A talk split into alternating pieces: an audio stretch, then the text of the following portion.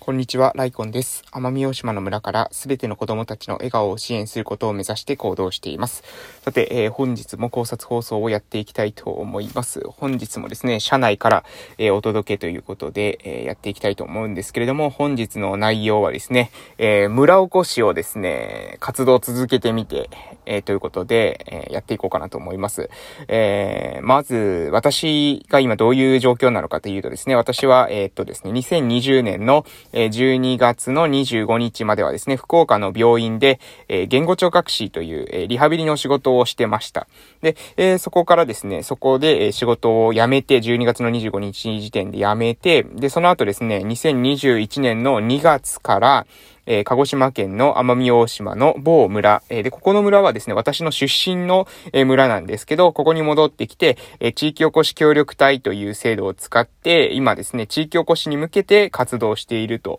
いうような感じです。で、2月から着任して2月、3月、4月、5月、えということで5月まで終わったので、だいたい4ヶ月ぐらいね、え経ちます。今がですね、これ撮ってるの6月1日でございます。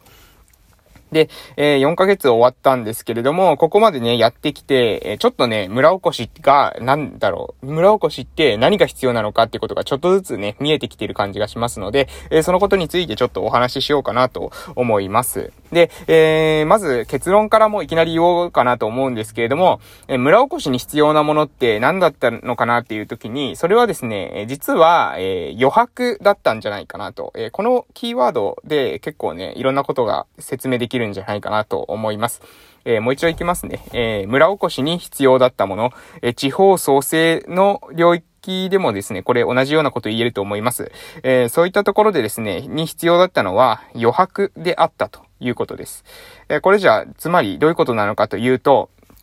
えっとですね、じゃあまず、そ、逆に考えるとですね、村ってなんでそうやって今まで、えー、こういった状態になってしまったのか、その衰退していったのかっていうことなんですが、えー、その衰退した時にね、誰かがよし、衰退させてやるぞ、みたいな感じで衰退したわけじゃないと思うんですよね。毎日毎日、えー、何ですか、普段通りのその村を維持しようという活動をし続けた結果、えー、だんだんだんだんと衰退してしまった。というのが事実だと思います。ほとんどの多くのですね、え日本の、え田舎の村で衰退してしまったところっていうのは自分たちで自らね、あの、衰退させようとしたんではなくて、えー、いつの間にかね、だんだんと人口が減っていったり、えー、してしまっていて、気づいた時にはもう手遅れになっていたみたいな感じだ、なんじゃないかなと思います。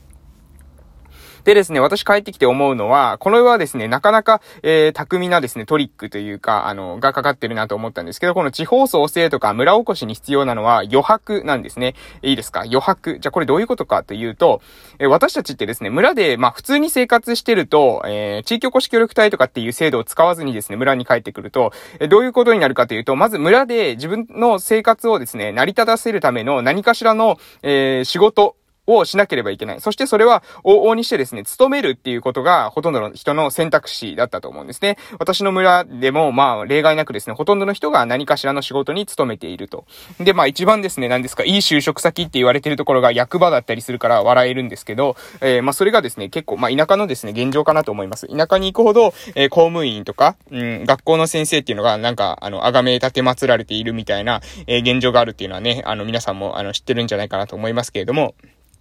知らないかな？知らないかもしれないですね。え村、田舎出身者あるあるかもしれないですね。で、えー、そんな、まあ、現状がありまして、どっかにね、まあ、ど、自分で何か事業を起こすというよりは、どちらかというともうどこかに勤めるというのが、田舎は、あの、あるあるなんですね。なんでかっていうと多分市場が小さいからな、んですよね。もう、マーケットが埋まってて、えー、新しく、えー、入ってきた人たちが、そこで、何ですか、事業をスタートする旨味がほとんどないっていうのが、あの、現状だと思います。まあ、もちろん観光とかそういったのがうまく打てればいいんですけど、えー、観光なんてね、あの、やってすぐ効果が出るわけじゃないので、その1年2年っていう間、回し続けられるだけのその資金量とかがないとなかなかね、続けられないと。えー、そうすると、結果、えー、そこに目をつけた、まあ、大手が参入してそこに勤めるとか、まあ、結局ね、勤めるしか、えー、田舎ではなかなか選択肢ってなかったんですよね。で、えー、そうするとどうなるかっていうと、勤めたらですね、勤めた時に、うん、あなたがですね、じゃあ本質的に売ってるものなんですかっていうと、実感ですよね。時間を売ってますよね。1日8時間とかっていう時間を、えー、雇用側に差し出して、あなたは、えー、給料をもらってるわけじゃないですか。で、そうやった時に、じゃ、例えばですよ、えー、あなたが7時間で、えー、8時間分の仕事をしたからといって、1時間早く切り上げて帰ることが許されるかというと、そんなわけないですよね。えー、8時間じ、え、勤務時間があって、7時間でですね、8時間分の仕事が終わったから、俺1時間早く帰るわって絶対にならないじゃないですか。だから、あなたは、あの、8時間勤めるって言った時には、えー、たとえですね、薄かろうが8時間に引き伸ばさないといけなくなっちゃうんですよ。それこれ勤めってる人っていうのはですね、まあそういう、えー、マインドにならざるを得ないと思うんですけどね。なぜなら、あの、早くやってもあんまりメリットは、早くやると仕事が増えるっていうですね、あの、7時、8時間で終わるものを7時間でやると、1時間分仕事が増える、新しい仕事が増えて、自分のその負荷量は増えるけど、給料変わらないみたいな感じになっちゃうので、みんながですね、ダラダラとですね、仕事をするっていうのが、もう、あの、これが、あの、身についてしまうんですね。骨身に染みてしまうわけです。で、こうすると、結果はどうなるかというとですね、自分の中でもう時間の余白っていうものを、えー、埋めよう、埋めようという風な心理が働きます。なぜかというと、余ったらですね、仕事が突っ込まれるからですね。相手スペースが自分の中で時間が空いてしまうと、そこに何かしらの業務をぶち込まれるので、それが嫌なので、できるだけですね、引き伸ばして、できるだけずるずると、えやってしまうという、まあこういう風な、もうこれシステムエラーだと思うんですけど、そういう風になる、なってる方が結構多いんじゃないかなと思います。もちろん全員ではないですけどね。で、えー、そういう風なマインドになっていくと、この勤め人が多い、まあ、田舎では、えー、みんながですね、みんなが、えー、8時間労働とかで、その仕事の時間をパンパンにしてるわけなんですよ。で、自分たちの時間っていうものの中に余白を持持たないように、薄くてもいいから、とにかくですね、8時間を埋めるんですね。で、そうすると、えー、村を、何ですか、地方が、地方創生していくためとか、村おこしに必要な施策を考える余力がなくなるんです。そうなんです。これ余力なんですよ。村おこしとか、地方創生をするためには、その、普段の業務と別に、その村おこしとか地方創生に向けた長期的なビジョンを持った展開が必要なんですね。でもこれって、えー、日々の業務とはまた別でやらないといけないんですよ。つまり、えー、そこに咲く余力が必要なんです。でも余力っていうのは、実は田舎に行けば行くほど、勤め人が多くて、システム的にですね、出てきにくい。これが原因だと思います。なので、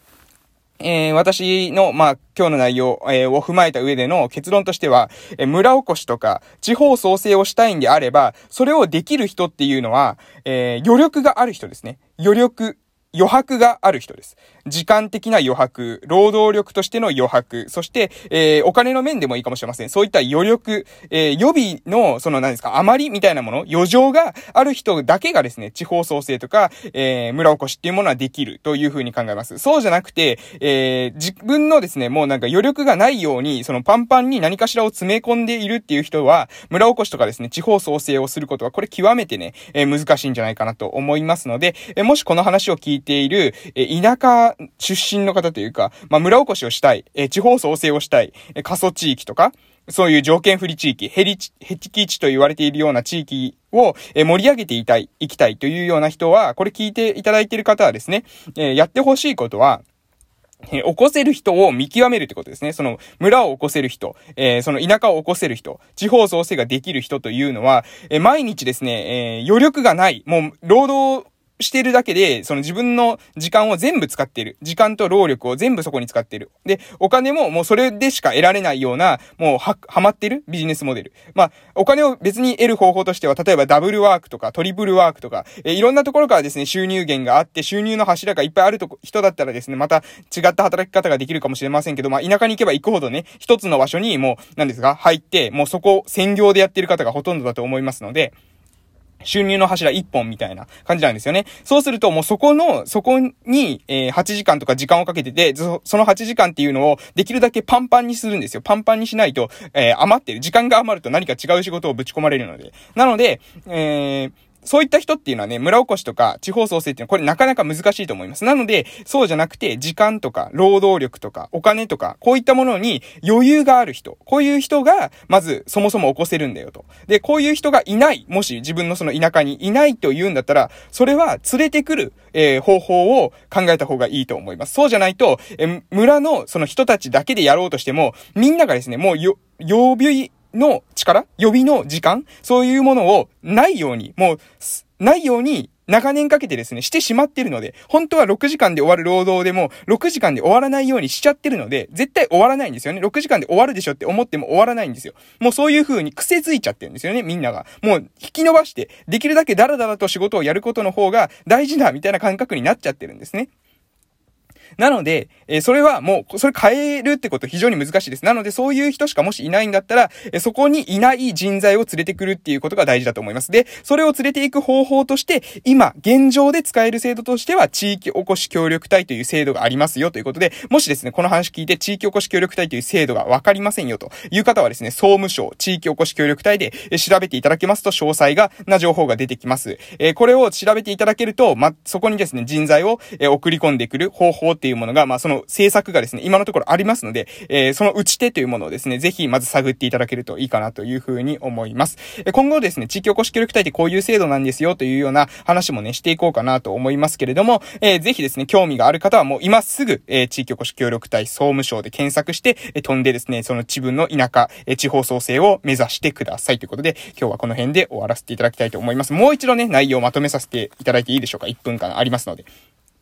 地域を起こすときに必要なのは余白です。予備です。余剰、余力、その余りですね。余りが必要なんです。でも、地域に行けば行くほど、勤め人が多くて、で、勤め人っていうのは1時間を、あの自分のですね、時給を基本、時間を基本的に売ってますので、えー、その時間を売っているという仕組み上、8時間とかっていうものを拘束されてます。しかも、その8時間っていうものを、できるだけですね、もうどんな業務であったとしても、薄く引き伸ばして8時間にするという癖づいてるんですよ。もうそれが癖になってるんですね。で、それが、その仕組み、そのシステムだと、えー、地域を起こしたり地方創生するってことできません。なぜかというと、余白が必要だからです。余白がないと、えー、地域を起こすための施策っていうものを打っていけません。なので、えー、それがない地域に関しては、もうそこの人たちだけでやるっていうのは難しいので、えー、地域おこし協力隊とかそういった制度を、えー、使って自分たちのところに人材確保をやっていただけると、今だったらまだですね、えー、見込みがありますよということで今日はこの辺で終わらせていただきたいと思います。えまたですね、ぜひ聞きに来てください。それでは、え今日はこの辺で終わります。失礼しました。